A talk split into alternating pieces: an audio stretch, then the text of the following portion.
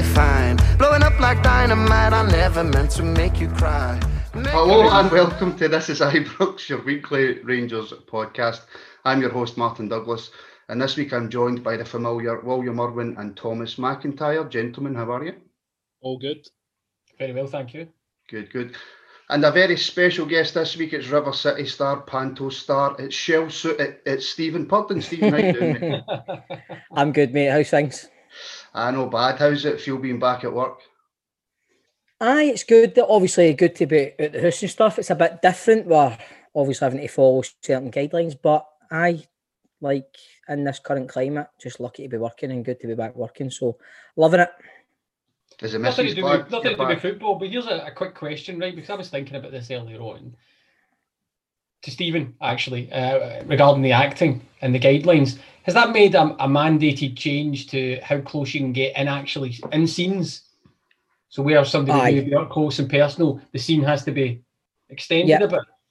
Really, that that, Aye. takes, that must take away from some of the the actual acting in terms of Aye, it's, it's difficult because obviously, like, it's a weird one because the characters have obviously supposed to have been self isolating together, but obviously, the actors who play the characters haven't been self isolating together. So we need to, with the BBC, we need to keep a strict two meter distance everywhere in the building. That includes on set. If you're doing a scene outside, if it's an exterior or an interior, it needs to be strictly two meters apart. So if you're doing a big intense scene or an emotional scene or something, it is different because you need to stay two meters apart. So obviously it's it's weird because obviously like I don't know you act like when you're doing a scene if it's a emotional scene or a our tempers are flaring, you want to get up in each other's face and all that kind of stuff. If you're mm. trying to, if you're winching each other, do you know what I mean? There's no winching either, do you know what I mean? So there's none like that. So it's a bit tricky, but as I said earlier, it's a it's a small price to pay. We're just lucky and we're just so grateful to be back filming. It was got it was a long road, but we're back now, and hopefully, fingers crossed, once we get through this second wave, as it seems to be, things can maybe go back to some sort of normality. Yeah, and spare a thought for Martin. Uh, it's only two meters for you. Martin's uh, a full hundred meters. He has to stay away from women, so uh, at least that's uh, that, that, that's not bad. Only for another fortnight and then I'm sound. Um, for, for more on the River City podcast, uh, please email Tommy. Um, but obviously, the podcast is available to watch on YouTube at youtube.com forward slash this is Ibrox. It's also available on the website at thisisibrox.co.uk and available to download from a multitude of podcast platforms. Do, do, do, do. Thomas. iTunes, Spotify, Acast, Stitcher, Podbean. Uh, that's as good as you're going to get from me at this point in time. I've, I've run it. I've run out of road there. Um, the internet. I say that usually. The internet is, is out there. Hunt it down. And we're available. If you could leave a five star review, it'd be greatly appreciated. And if you're watching on YouTube, please like and subscribe. Right, gents, let's kick off because we've got quite a lot to get through, and we'll start with the standard Liège game. And Stephen, as you're the guest, I'll come to you first. Um, what did you make it? Eh, it was it was again Rangers in Europe under Gerrard. I wasn't surprised we came away with the, the victory. It shows how far we've came under the current management setup that I'm very confident getting into these games. Very, very confident in the way we set up and the way the three in the middle and the three up front, the way the the work rate off the ball, the wee kind of combinations on the ball. I just think it was another Gerrard performance under uh, another Rangers performance under Gerrard that we became accustomed to.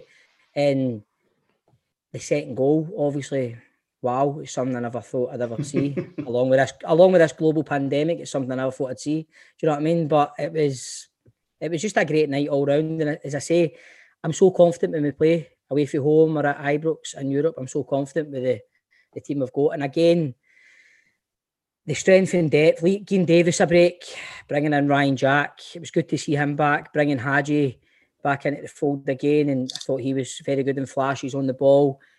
And I think with the conditions, when the rain started coming down, I think we controlled the ball maybe better than them on, Mm. on the conditions. And Calvin Bassey came on as an R plus point. I think he's just took like a duck to water, no pun intended, with the current conditions at that game. But That's horrendous. That's horrendous, Stephen. I, genu- I genuinely didn't mean it. But You knew what you were doing there. There's no way he didn't know that. mate, mate, I've done panel for 18 years. I could go a night with worse ones than that. But but I just think he again with Barisic going off, I was a wee bit worried. But with Bassey came on, I think Bassey even at the weekend as well. He's just he's a unit. He's Mhm. very athletic. He was aye great. I think it was just a very satisfying and pleasing night all round. Well, actually, Tommy, I was going to come to you there and ask you who impressed you, but I'll actually start with Bassey. What did you make of his performance? Yeah, I think you know by and large S- Stephen fairly nails it there, and you know it's backed up at Livingston. We saw him against Dundee United as well previously. You know you're always worried when you've got a, a guy like Barisic who's so integral to the team you know, in terms of getting up and down and the great crossing and stuff like that. The, the really good thing for me with Bassey is uh, he's slotted in seamlessly, but it's not just a oh he's he can do the defensive bit. He gets forward and he puts the ball in as well. And I was reading recently that he's been doing extra training sessions with Bonner as well, and he's got quality when he gets into the final third. So it's a really good replacement, you know. And it's you start to look further down the line if Bonner was to go uh, and make us some money, so to speak. That's the big thing for me. That it's not just a oh we've got somebody who's good on our side of the the pitch. This guy's not like for like, but he's pretty bloody close. And just to absolutely back up what Stephen said, he is built like an absolute freight train, and he Mhm. but he moves really well. I'm a, I'm a big fan of Bassey, actually, really, really impressive young boy, and it shows you why he was brought in ahead of maybe some of the uh, some of the youths in our own academy. William, are you paying full attention? Because I'm pretty sure I can see a football match in your glasses. he's watching this first game. Mate, I just seen Ha- mate, I just seen Harry Kane miss a sit on your specs, on me. That's two widescreens he's got there. But Wally, listen, the first goal, obviously, to have penalty, definite penalty, and of course your main man steps up for what was that? Is that nine goals in ten games? Yep. Yeah, look, I don't think there's ever any kind of worry when Tav takes a penalty. You always feel very confident. And at the moment, he's just playing with so much confidence that you know you know he's going to stroke it away. I thought the first half was. I actually think we played particularly well in the first half overall in terms of our attacking play. But when you look at the chances we created, they were good chances. Uh, Hagi's shot for distance was another one that I thought was actually aye. going to back of the net. Um, Yeah. And then it felt like we sort of let them into the game for maybe 10 or 15 minutes. They hit the woodwork. And then obviously that one right on half time where still can't believe the referee missed a handball. It's probably as blatant a handball as you'll see. But for whatever reason, the linesman or the referee never picked it up. Second half, I thought we were a bit tighter and that we never gave away any really cheap possession. Our movement of the ball was good. Um, I think the only thing that was possibly missing in the second half is maybe a little bit more quality in the final third up until obviously Roofe does his his moment of magic. But that wasn't in the final third, mate. We didn't need it in the final third. No. Roofe just done it for. That's a big thing. I think. Yeah, yeah. I think the one thing that stands out to me is that we made the three changes. Like Balogun come in for Helander was great. Yeah, Ryan Jack come in. I thought Ryan Jack was man of the match. I thought I thought he had an excellent game, just sitting, protecting the back four. And then like Hagi comes in in the European nights more so because he's good at creating or opening up the space. So I thought overall it was a really it was a good professional away performance. And given that team hadn't lost for whatever it was, six years, Six years, yeah. you know, so I mean, it's a pretty incredible thing. And obviously, the stats come out before the game that we had. They won a group stage game for X amount of years. But Mm. maybe Stephen, it's like even before the game, there was that sort of degree of confidence in the squad, even with the changes. You still feel as though no matter if there's one or two guys missing or when Bassey comes on for Barisic, still feel confident. You know, the players are playing well. There's a lot of confidence in the group, and we're just ticking over nicely at the moment. It's like it's like Tommy was saying, like when maybe last year, if like Tav was getting rested or Barisic wasn't playing and you brought in Flanagan, you knew you were getting a guy that's going to come in and be solid defensively. But with Bassey coming on, he's still the team's keeping their shape because he can still go Yeah. forward and we're still keeping that attacking sense going for our fullbacks, which with the system we play, we need to have that for our fullbacks. do you know what I Aye, mean? So definitely. we're just Aye, there's- looking there's- yeah. great shape, great shape.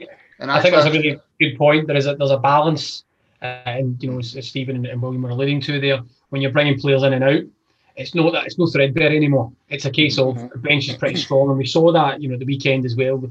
We don't seem, seem to suffer from rotation as much as some other clubs as well.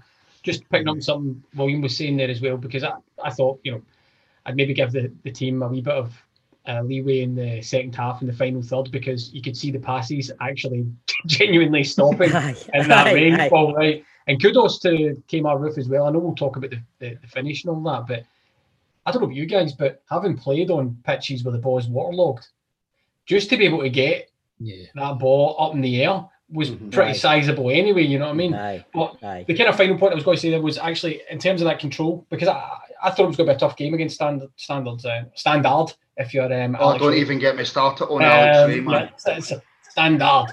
Um, for, for a while, I thought he was actually saying somebody's name, standard. But, um, so, uh, you know, we actually went there and they are a really good team. Yeah. But I was actually checking out the stats without being stato night, but um, it was 50 50 possession pretty much. Rangers really retained the ball well under Mhm. pretty difficult circumstances and then passed their way round about them. It wasn't a kick and rush, it wasn't long ball. We really, really played them at their own game. I think Rangers Yep. are really good at dominating teams like that. And Mhm. yeah, really good result. Maybe slightly overlooked because Standard aren't a sexy name. That's a Mhm. really, really, really good result against a good team at home. Well, listen, I was going to, I was going to leave it till last, right? But you're all desperate to talk about it. So, Stephen, I've got it in my notes. Roofe, what the fuck? Oh, How- mate. How did you manage to score that? Really, I don't know. I mean, looking back here the years, you've seen Beckham do it, Rooney, Charlie Adam, but it's the way, it's where he receives the ball, hmm and he's got three guys coming to him. You're thinking, right, mate, you have done phenomenal before he's even launched the ball. He's, in my opinion, he's done absolute amazing work to get away for the three. But like Tommy was saying, in the conditions, and to lift the ball in that waterlogged pitch, and I don't, I, words fail me, man. I really, really don't know. Honestly, it's like why of the ones I'm. I I'll always remember where I was when Kemar Roofe scored that goal against Standard Liège, jumping about in here, shouting on everybody in the house, even shouting at my missus to come and see it. Everybody, it was, it was just a thing of beauty, unbelievable. It was one of the ones I was shouting, "What's he doing?" And then boom, it's in. Um, aye, definitely, aye. the, the, thing, the thing to it is as well, right? So I think we all feel the same, right, about that goal. I'll remember it as well because you're just thinking, as you say, Stephen, it beats three players, and what you're thinking at that, that time is just get it up the park, waste a couple more seconds because the whistle's going to go. He Aye. beats, I think he wins the first challenge, wins the second challenge, nutmegs the third guy. Guy. It's just that mentality in a, a split second to go, at this point in the game, in these conditions, I've just not made him. I could run it into the corner or whatever. No, I'm just going to th- three wood it right up the park. It's It's actually a better hit than I, I it's a better hit than I my three wood, to be honest with you. But just that mentality to say, do you know what? I've got the ability to do it. And he, and he actually, I, I was watching it back. He doesn't just like get it up in the air. There's real power because the Aye. keepers came back pretty quickly and it just absolutely does him. Aye. You can see thing. when he hits it, it's like you can see there's there's total technique there. The way he Yeah. shot it, he knows what he's doing. Well, he knows Aye. what he's trying to do. Do you know what I mean? It's like it's not a fluke. He's not just launched it. You know he's he's done that. And he's went right. I've seen him off his line. I'm going to. But it was oh, special. Something special. Yeah. It's the fact that he hits it out of a puddle and does it. You know, Aye, aye, aye. it's it's crazy. But listen, Willie, when I watch Rangers games, I'm up to high door no matter who we're playing. Um, so I don't really pay attention to tactics or, or anything like that. I watch it back, but I haven't had a chance to watch this back. So without me having an opinion, what did you make of Morelos' performance? Um, I thought it was okay to be honest. I didn't think. I think the problem with Morelos is when he's no scoring, there's always a degree of criticism because when you're a striker in our team, you're expected to score goals. I still think his movement's good. He's still getting into good positions. He two really good chances where he could have scored. It would be more of a worry if he wasn't getting into their positions for me. You know, if his work rate wasn't good enough, I would be worried. But there's a lot of things at the moment that just maybe aren't coming off for him, and you just get the feeling that he just needs one to kind of hit off him and get into the back of the net. Certainly isn't a lack of effort. Mhm. Certainly isn't a lack of trying to get into good positions in the pitch to make chances, to to you know link up the play, to run the channels, to do the work that he's always done for us. And at the moment, there's that many other guys in the team that are scoring goals for us. We're not quite as reliant as we once were on Alfie or even Kent to score the goals, and that's a good thing for us. Agreed. Tommy, as I, I just seen a lot of criticism on Twitter and stuff. Do you think it's fair the criticism Morelos is getting? Because what the most I'm seeing, it's about more, more not his link up play, it's about his first touch. Well, first off the bat, I'm, I'm shocked to hear that uh, Twitter doesn't have any nuance to it. Um, that's that's that's a real shocker. Um, the reactionary platform for reactionaries. Um, and I'm onto it as well, obviously. So I've come in a, come in a match day. Um, yeah, listen. By and large, I don't. I certainly don't buy into this growing narrative that Morelos isn't interested or he's down tools. Right? Like, that's all nonsense, right? Doesn't strike me as that kind of guy. It's not coming off for him right now. He's off the boil. It happens to players. I, I'm with Will, uh, Willie. He needs he needs to bang one in. Does he still provide a threat and uh, bang a goal in? Martin, come on, grow up. uh, carry on podcast here. Um, you know he needs to get a goal, um, but he still runs the channels. He still likes the physicality. The goals will come because he's still providing, you know, all of those runs and all those openings and all that type of good stuff. He's still impressing the management team because that's why he's still getting in the, you know, in the match day squads. No, he didn't start obviously at the weekend, but yeah, the wheel turn for Morelos and he'll start getting them in. He is also a, a wee bit of a victim of the fact that he has been our talisman, the only real kind of thing you could hang on to in the final third uh, for a while, and it is a good thing. Uh, and he, to his credit as well, if he doesn't score, he is absolutely livid, and you can see it right on his face. Um, you know, it's it's like me when I forget to do my stats before I come on the podcast. But yeah, there's other players. You know, we could chop and change. You know, without jumping ahead to the weekend, you bring in a Defoe, he bangs one in. You've got goals coming from midfield. You've got goals coming from your defenders. You've got Itten coming back. You've got Kemar Roofe who comes back from injury and goes, "Oh, by the way, I've just been saving this up." Once in a 56 yarder or whatever. The fact that we don't have to rely on Alfredo Morelos and we can talk legitimately about his form and getting dropped is actually a really, really good statement for the club and the squad that's been built around about it. We're not a one man team anymore. That's a good thing. Absolutely, and it shows you where we are this season as well, I think. But just finally, then, uh, Stephen, great start to the group. A win away from home. Are you confident now that? Because I mean, before when it, when the group was drawn, I think we were all confident that we could qualify from it. But without taking the teams lightly going forward, are you confident we can qualify for this group now? I think so. I I think we've got to be confident in. For me, for me, Rangers fans, I think. I mean, obviously Europe is so important financially and stuff. Always say whatever we get out, it's a bonus. But then the games come running, you're sitting watching it like everyone else, and you want to win. But the league's the main thing this season, and we've gave ourselves a good platform to kick on in the league. But we've also gave ourselves a good platform after last Thursday to kick on in the group. So I don't think we should fear Benfica. We've played Porto, we've played Braga. I mean, we've played all these teams. I don't think we should fear like, any teams for Portugal and stuff. And, and like Poznan, I don't know enough about them. I know they scored the last minute equaliser at the weekend or whatever. They're out jail. They've not started this season great, and we have. But aye, we've got to be confident. We've got to be confident. And I'm really, I think, I think we should, we should qualify at the very least. We should qualify for the group, if not win it. But just touching on what you were saying about Morelos, I think what we're saying there, like last season when the team was when Morelos wasn't scoring and wasn't playing well, the team didn't play well, didn't score. Mhm. Do you know what I mean? Mhm. But this season we were a different animal, and I think Morelos' is box office. He's the most box office player we've had since Walter Smith left, since Jelavic or something forward. Do you know what I mean? But I think it will happen for him. It will come. But the other side that I think I don't know when Roofe gets fully fit. I don't know. I mean, it's going to be a battle for him to stay in the team if he keeps playing the way he's playing now. Because his hold up play, his first touch, people are moaning about. You need to go back to basics as a forward and just do the simple things. But even the simple things aren't coming off for him. And I'm willing it to happen, like most Rangers fans are. And I think it will happen. But maybe Roofe doing that, coming off the bench, and I think the wee man getting dropped as well at the weekend. Mm. Left out the squad is what he needs, along with a goal. Do you know what I mean? If you know what I mean. But I think just taking them out the firing line is a good thing to know. And we've got good games coming up, like Kilmarnock, Rugby Park, Hamilton after that in the league. Their games, I think Morelos can just get the monkey off his back. Once he gets one, I think he'll be he'll be back to normal. I think he should actually maybe go for a wee training session with you because I've seen your performance at Ibrox. It was top notch. Aye, mate, I'll be breathing at my backside after two minutes doing a training session with Buff, man, I'm telling you.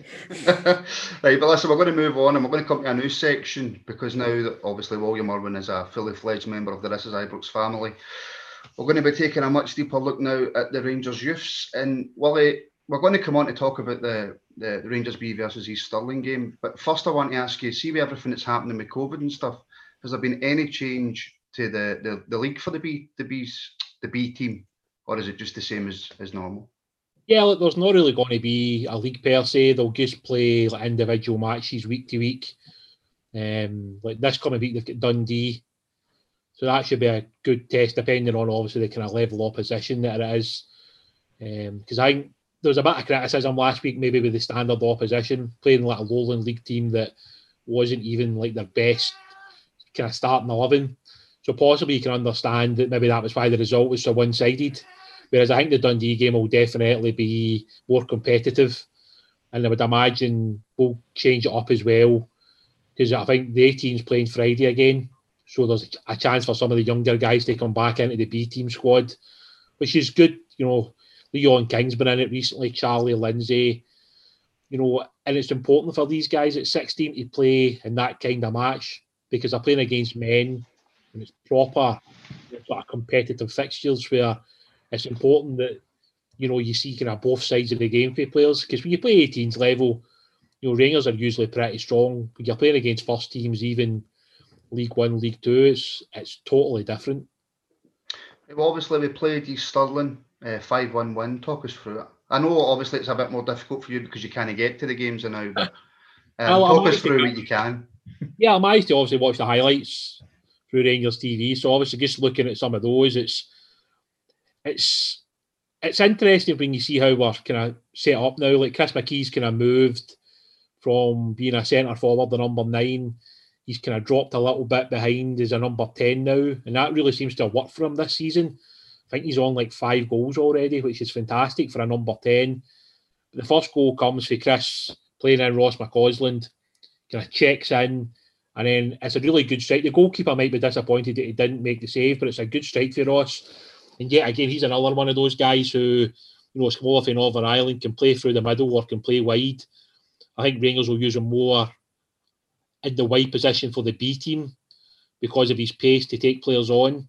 Um, the second goal was Ben Williamson free kick from about 25 yards, took a small deflection, and the goalkeeper seemed to get slightly wrong footed. Uh, third goal yet again, Chris McKee's involved in it, and it was a really nice through ball to Ross McCausland. His shot get parried, and it kind of dropped kind of halfway between the six yard box and the goal line, and Nathan Young-Coombes managed to slide in and get the final touch. But then he kind of smashed into the goalpost, so thankfully he was okay after that. To be honest, um, fourth goal, uh, Ross McCausland, a lovely through ball, and this time it's Chris McKee. It's on the end of it. And Chris showed a good bit of composure, just sliding it by the goalkeeper. And then also our fifth goal was a good driving run for Alex Lowry because that's what he's really good at. Middle to front, Alex can do that. And then it's a, it's a really good strike, kind of 20, 25 yards, goes flying past the goalkeeper. And I think when you look at, I said, the Stirling team probably wasn't their strongest 11, but it's good that our guys, even at that level, are, are taking teams apart. And that's a good thing for me but it'll be good to see yet again on Tuesday against Dundee what kind of loving they've got out, what our loving is, because it was a slight it was a slightly older B team against East Stirlingshire because Rangers had played Celtic in an 18s game at Barrowfield. So there wasn't like the time to kind of take guys out and put them into the 11, whereas that might change up this week a wee bit. Stephen or Tommy, any use want to come in? How I'm just like, there's always a lot of talk about Nathan Young-Coombes. Yeah. And I've not seen enough of him, right? But I've just seen me bits and bobs. How good do you think he is, and how good do you think he can become, Willie? Yeah, look, I think he's a good player. I mean, he's in the last year of his contract, so it's one of those ones. Yeah, again, you've got the problem that because he's done reasonably well for Rangers, he still gets picked for England at youth level. So, I mean, if teams start showing an interest, it can be difficult for Rangers to keep a hold of the guys. You've seen that with like Diri Mebude, we've seen it with Billy Gilmour. It is tough because Rangers can't compete on the financial scale that these clubs can offer. I would like to see Nathan stay, but the fact that something's not been agreed yet would be a bit of a concern for me. And obviously, there was murmurs a couple of months ago that West Ham were interested. Mhm. So there's always these kind of lingering thoughts that potentially he could go back to England because maybe he could make more money. He maybe sees it as a as a better pathway because they've obviously got under 23 football.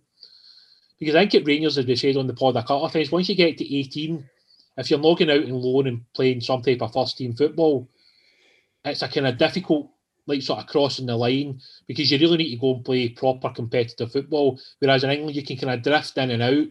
Mhm. There's like there's like making what was he like 22, 21, Aye, aye. that's him just in the Chelsea team. Whereas up in Scotland, you can't really have that. No, and you They're see like Phil, Phil Foden for Man City as well. I mean, you see Yeah. these young boys they get brought in, but I think the one of the biggest problems I think the new, especially this season, it's not a season to be trying to drip drip feed youngsters into the squad the new because two two reasons. I mean, you don't know if they're going to be good enough, and we can't afford to have passengers in the team.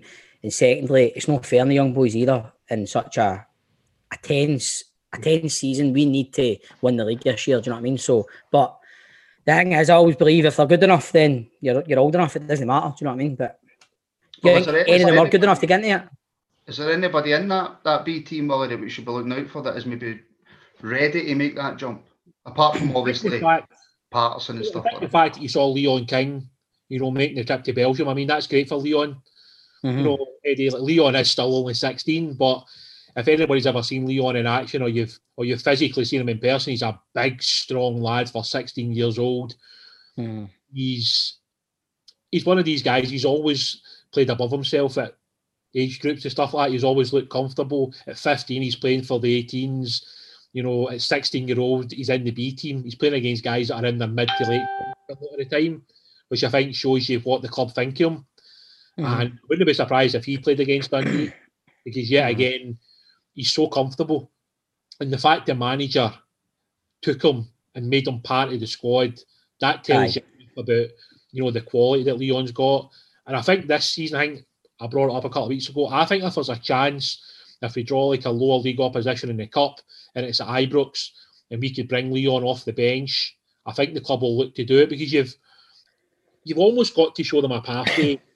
Because at Rangers, you've got to sell them something different from what the English clubs can. We can't sell them, or there's three thousand, five thousand pounds a week. So what we've got Aye. to say to Leon is, you're 16 years old. We're going to start drip feeding you into the first team squad when we get more opportunity. Mhm. Next season, when you're 17, you can become part of the first team squad, and then potentially by the time you're 18, you could be in like the starting 11 or or quite close to it. You know, whereas English clubs can say to players, "Oh, look, there's like a four-year deal at three to five grand a week," and even if you don't get close to the first team, you're probably going to walk away to So, close. To Willie, Willie, just for just for balance, then I suppose. Um, and I, I this might be a difficult question for you because I know that you you know you obviously interact with lots of the, the families and the mums and dads and stuff like that with the players. But who's probably edging towards the door in terms of maybe not being or developing the way that the coaches would like to see? Yeah, look, I think there's probably a few. If you're honest, it, it sort of feels like it's coming at the end for like Dapo Mebude. You know, I Mhm. thought Dapo would have been out on loan potentially by now to try and play some first team football, but it seems to be that he's just going to sit with the B team. Which I think for Dapo, that's not what he needs to be doing. He needs to be out playing competitive football. Yet again, he's in his last year, and it kind of feels the same as Nathan that maybe with Dapo maybe there's stuff going on behind the scenes. Obviously, you never know for certain because you're not at the games now. You're just kind of trying to read between the lines. Mm. So the fact that Dapo's not went out on loan possibly just suggests that he's going to see out the rest of his contract and he's going to move on at the end of the season, which is disappointing because not that long ago Dapo was seen as someone who had a chance. He obviously came on for the first team against Kelly. Uh, but that seems to have kind of drifted. I think somebody like Matthew Shiels, was out on loan at Clyde, I think come the end of this loan, Matthew will probably be looking to make the step into first team somewhere else. Same with probably guys like Reese Breen, um, Zach Butterworth.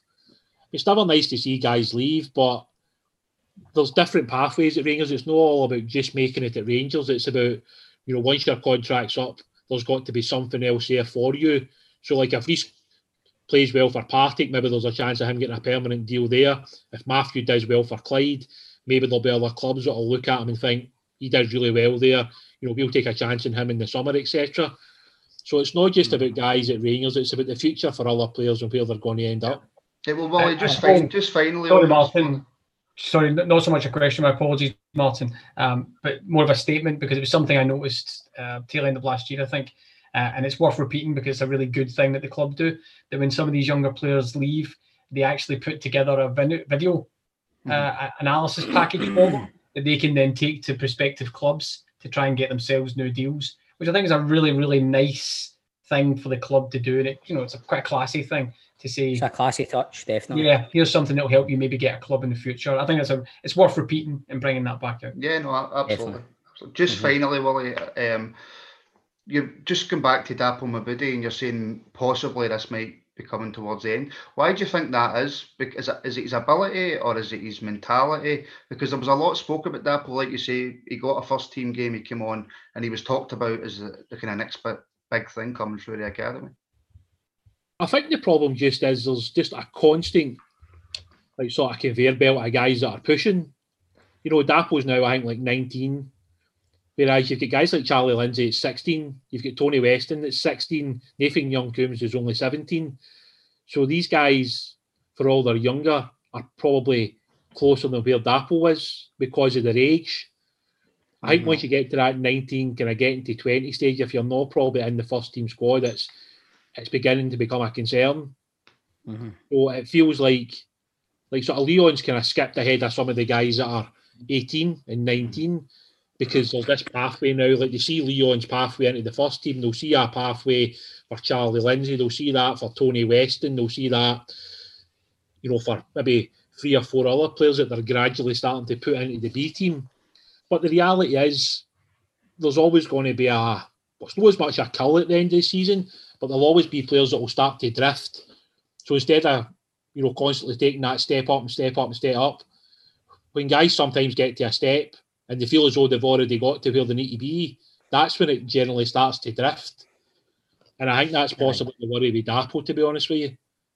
So when's the next game? Who's the next game against for the There's a Rangers? game tomorrow against Dundee at 2 p.m. at the training at the training ground.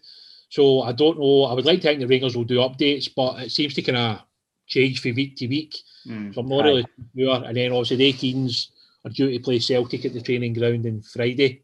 Because at the moment, because all the guidelines, there's only so many teams you can play. Mhm. So it's unusual that Rangers and Celtic are playing friendlies against each other because usually when it's like competitive games, they'll try and cancel games so they don't need to play each other without like one or two players missing. So the fact they're playing each other in friendly games shows you how difficult it is to get a game. Maybe need to edit that out in case we get loads of supporters going to Auchenhowie.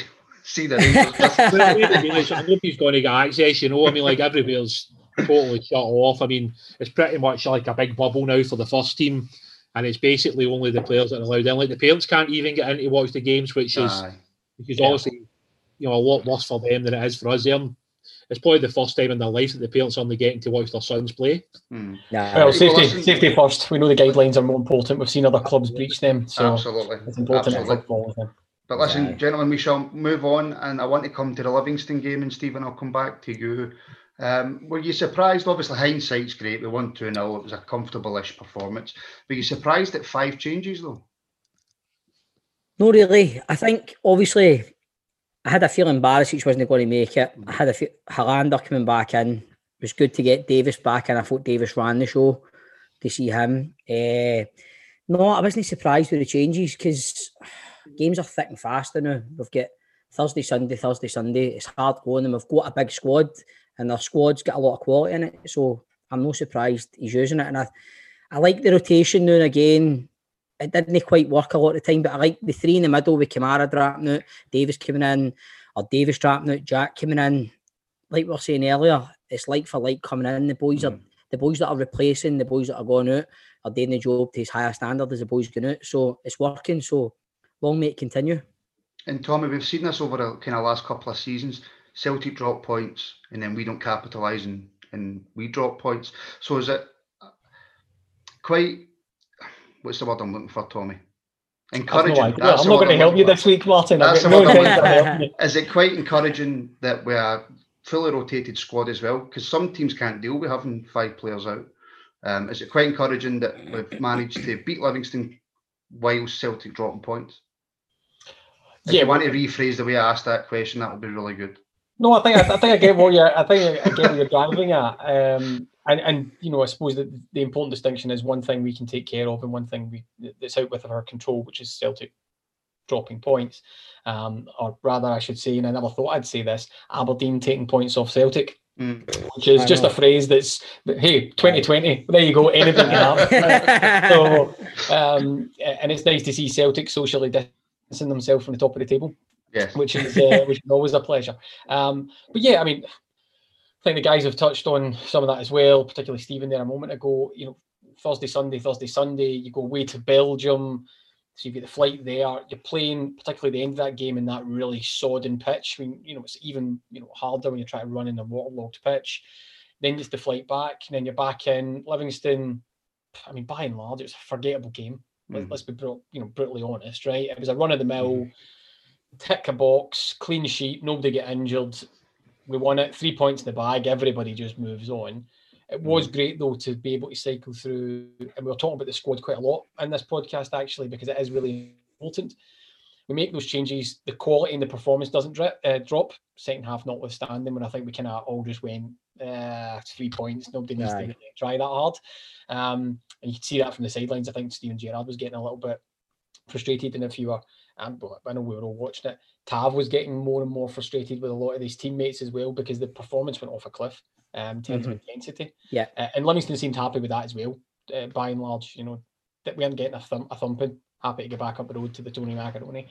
Um, I'll never get used to saying that. But yeah, I mean, that, that's uh, being able to make the changes is fantastic. I think, again, I'm not going to duplicate what Steven said there because he's spot on in terms of dropping in Helander again, who's still coming back from fitness. I, I keep forgetting eight months out roughly, Mhm. you know, Mhm. give or take. So, you know, he's still working through that.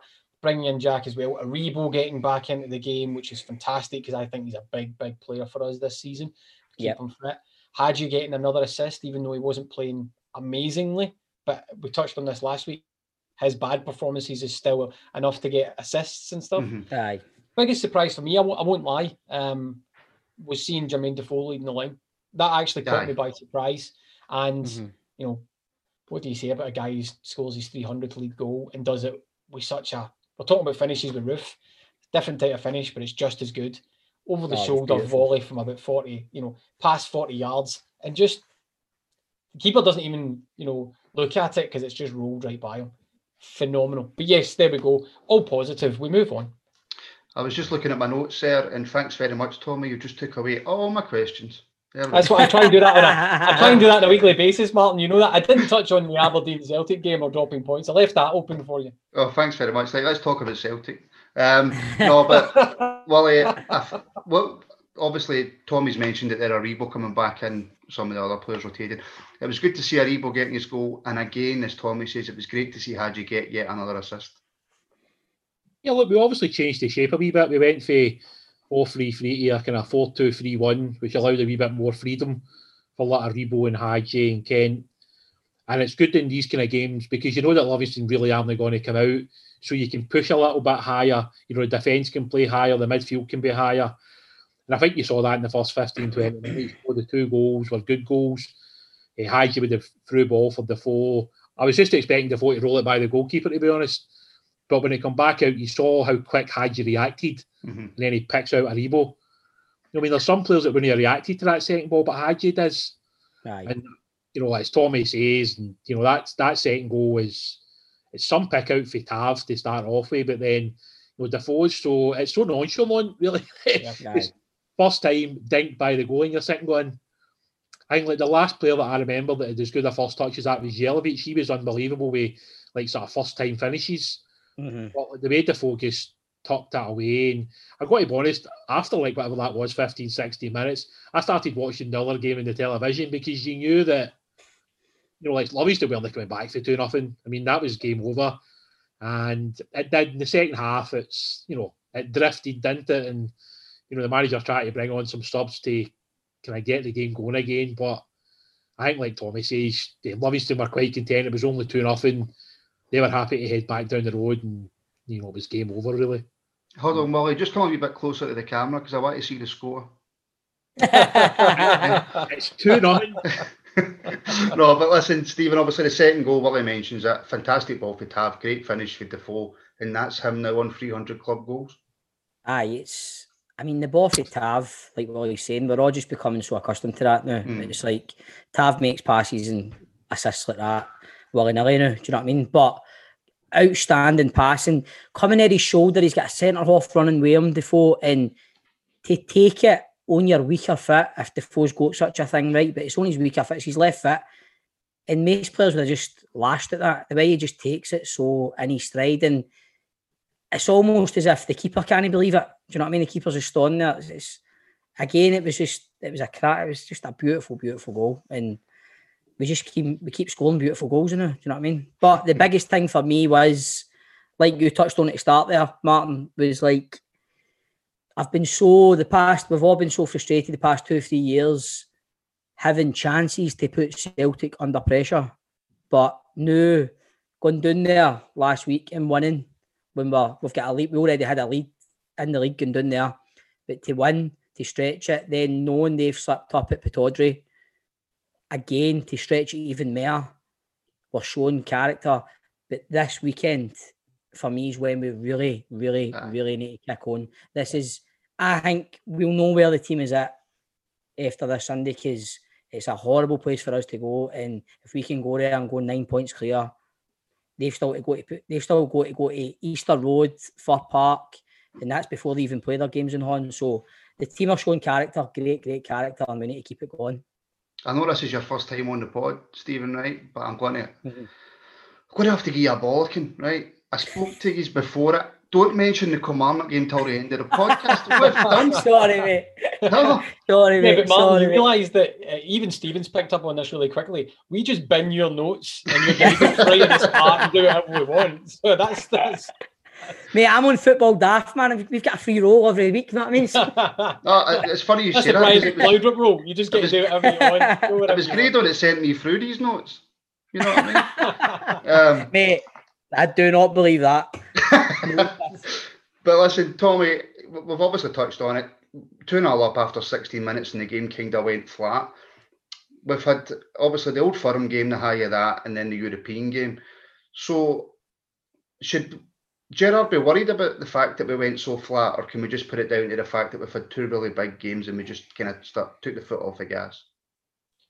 Oh, no, absolutely fine. You know, if they'd have went flat from the first whistle to the final whistle, and your finishes nil nil, then you've got a problem. You Mm. score two after coming off the back of a an old firm game, uh, European away tie, and then you get two early goals. I think we were two 0 up in sixteen minutes. I think that's the official kind Yeah, of yeah. clock. And then you go, right, okay, three three points in the bag. We were never in danger. So if that's the case, that's one of those. I hate to use the cliche, right, but that's one of those professional games.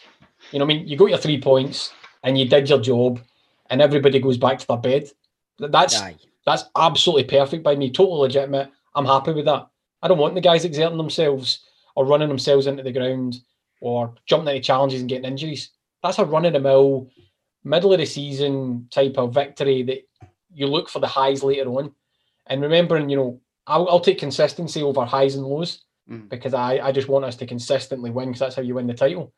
Just a, wee thing that's probably worth getting back to as well is that and the guys have touched on, I think we've all touched on it in different ways without saying it. The, the mentality of the team, which was questioned after Christmas last year and stuff like that, and will be a focus again, uh, you know, this year, right? Because everybody will be looking for that. But because of the Livy result, first Livy result, and the Hibs result, actually we let Celtic back in. They could have went ahead of us. Mhm. This Mhm. team went to Parkhead and dominated them right? And we've already, you know, spoken last week about not buying any of that weekend team nonsense, right? Went and dominated them, got the result they really needed because Celtic could have stretched away. Mhm. Then had the European game and then watched their, their rivals drop points and went out and nailed the fact that they've slipped up.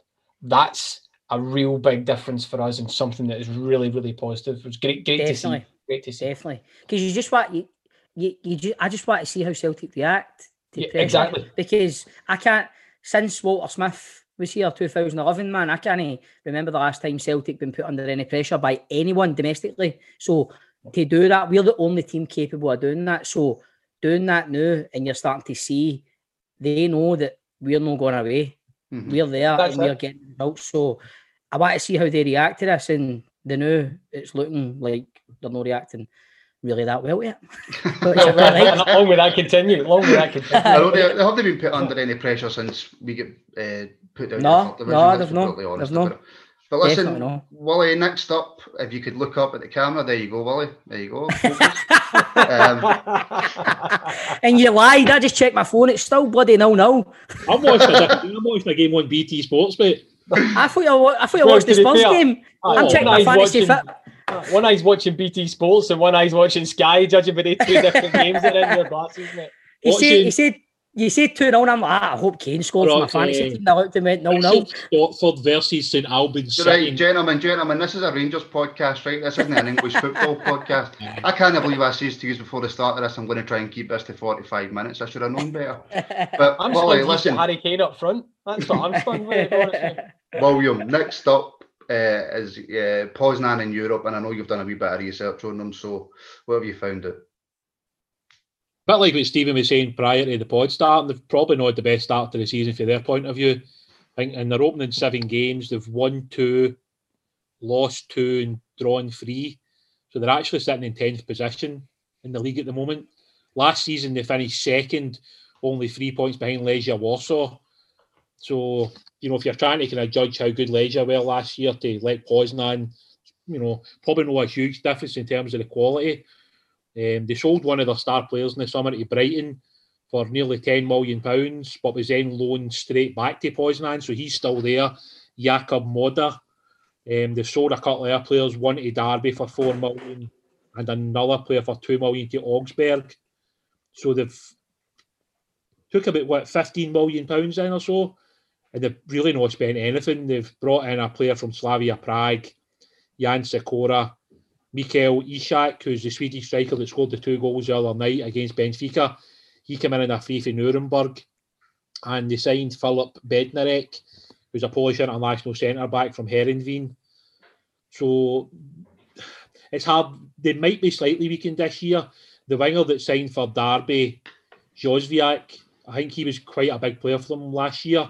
And I've not really been able to replace him probably one of the names that Rangers fans will recognise if he starts the game as a ex-Celtic player, Thomas Rogne, the Oh. centre. He's, What he, does he play for them? he plays for Lech Poznan, so hmm. I would think it's one of those games. I think when they come to Ibrox, I, I'm, I'm not expecting them to come and play gung ho. I think they'll probably sit in, look to counter attack on us. But I think you probably saw for the Benfica highlights if you've seen them. Benfica cut them open several times during the match. I mean, it, it was 4 2 going on, maybe 7 or 8. You mm-hmm. know, and if we can create chances, I fancy us to get a couple of goals. And if we can keep our solid defence that we've had recently, I would fancy us to win the game on Thursday night. Tommy, you said when the group was drawn that this was the one team you'd be wary of. I think you you meant obviously more away from home, but are you confident for Thursday? Uh, Yeah, yeah. I, I, I think what I said was I thought I thought they'd be relatively dark horses, um, and I, I thought they were particularly poor against Benfica, has to be said. But yeah, I still think they're a reasonably decent team. I think, as Willie was saying there, I think off the top of my head, they are ten points off the top with a game in hand in their own respective league. Moder is a very, very good midfielder, by the way. I think Brighton also signed another guy uh, at the same time, if I remember, um, Karbownik. But I know Moder has also just broken through into the Polish national team. Um, very, very good, very good midfielder, very technical as well. I, I don't think, um, or rather, I do think that Lech Poznan will play that um, uh, counter-attacking football that Willie speaks of there when they when they come to Ibrox. Would I be scared of them in any shape or form? Mm, Absolutely not. Um, and actually, it goes back to what Stephen had said right at the beginning as well when we were talking about, or rather, he was talking about some of the teams that we faced. Are Lech Poznan any better or any worse than Legia Warsaw? No, they're not. Legia are better. Are Benfica better or worse than a Porto or a Villarreal? And I am very well aware that those two clubs are in different countries, by the way. But you know, are they are they any just because just in case because you always get comments that somebody always comes in. Um, no, they're not. Rangers have played some really really good teams with some really really expensive good players and good squads. So Yeah. No, I, I certainly don't feel Lech Poznan coming to coming to Ibrox. I think they'll be a slightly tougher nut to crack at home. In all honesty, but, you know, I know that Benfica results there, but I, I just thought they were pretty ropey at the back. Actually, um, aye, we, we we should definitely be looking at three points. We're not talking about you know anything else here. Rangers could and will um, beat them. As simple as that. And I suppose going with the, the way Gerrard's worked up to now, Stephen, we'll probably see plenty of rotation as well. I would say so. I I would. I'm I'm kind of I'm caught going right. What's the bigger game this week? Thursday or Sunday? For me, it's Sunday. Mm. So I think Thursday. I don't know. You might. I, I don't know if I would get Aribo. Or, I don't know if I'd start Aribo on Sunday on that pitch just back for injury. I think you might see Aribo playing on Thursday night. There might be a few changes, but like Tommy's saying, I'm confident we can get the result. I think we'll do it. I don't think uh, there's no easy games in these group stages of Europa League. There's no easy games in Europe at all. It'll be a hard game. I wouldn't be surprised if it's a stuffy 1 0, 2 1, something like that. Quite a tight game, but I think we'll do it. But I do think there'll be rotation, and I think I think the management will have Sunday pinpointed as a bigger game of the two. Yeah, sound it sounded like that cat agreed with you as well. know. Uh, I can't be the only one that heard that there.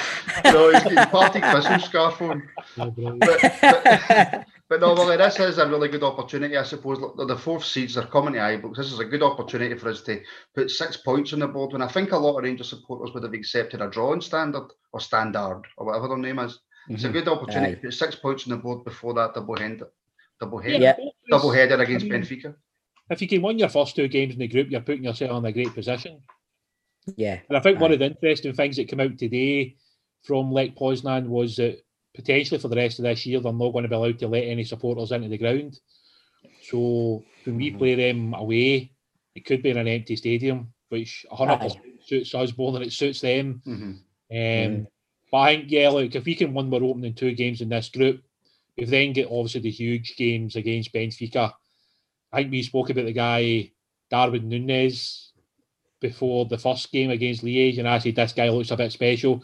We got a hat trick the other night, and some of his finishes were, were exceptional. You know, they are another level for standard. They are going to be the almighty test in this group. If we can take any points off of Benfica, I think they're as good a team as we'll have played in the last couple of years. Right, so Stephen, give me a score. Give me a prediction. For Thursday night, Uh, no, no, 2-0, for next 2-0. Tuesday. 2 0. 2 0. 2 0, Tommy. Aye. Uh, I'm going to gild the lily a wee bit more and say 3 0. Willie. Yeah, I like the thought of 2 0, to be honest. I think that would be a good scoreline for us. Right, and I'll go with my traditional 1 0. That'll do me. Right, gents, very, very quickly, because Stephen's already touched on it. Sorry, Kilmarnock on sorry. Sunday. Stephen, mate, you've touched on it, but how important is it?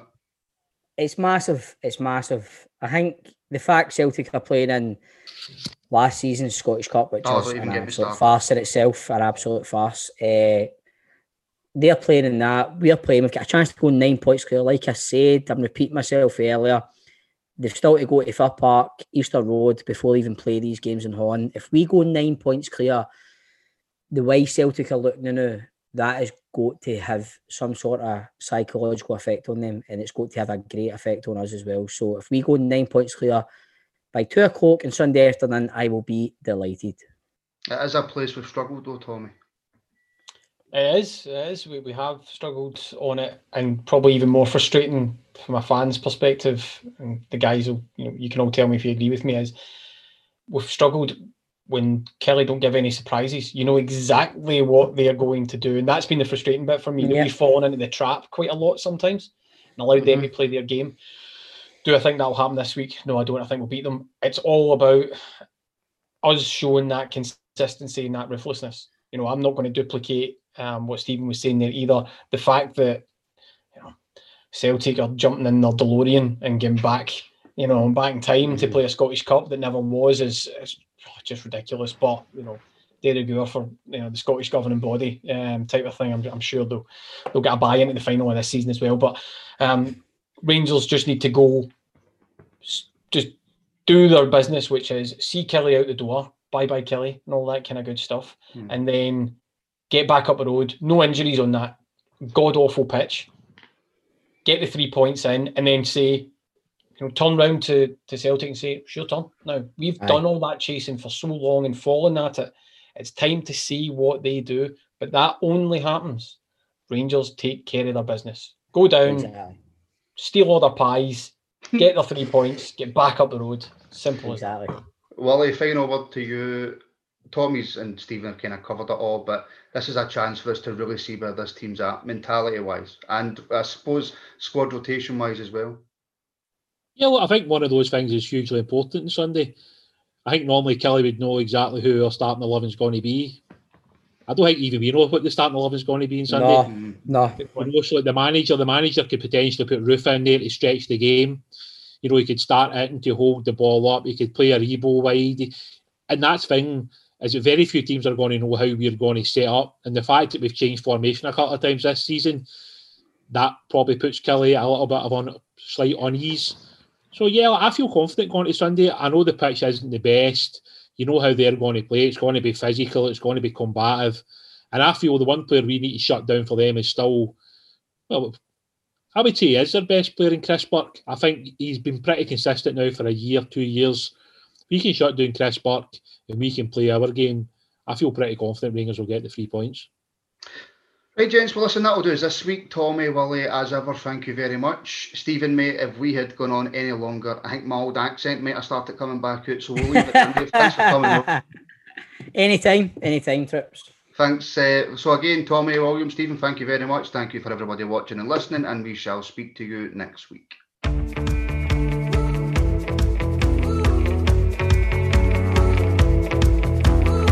Run away, run tonight. Leave the city, we'll be fine. Blowing up like dynamite. I never meant to make you cry. Make your mind up.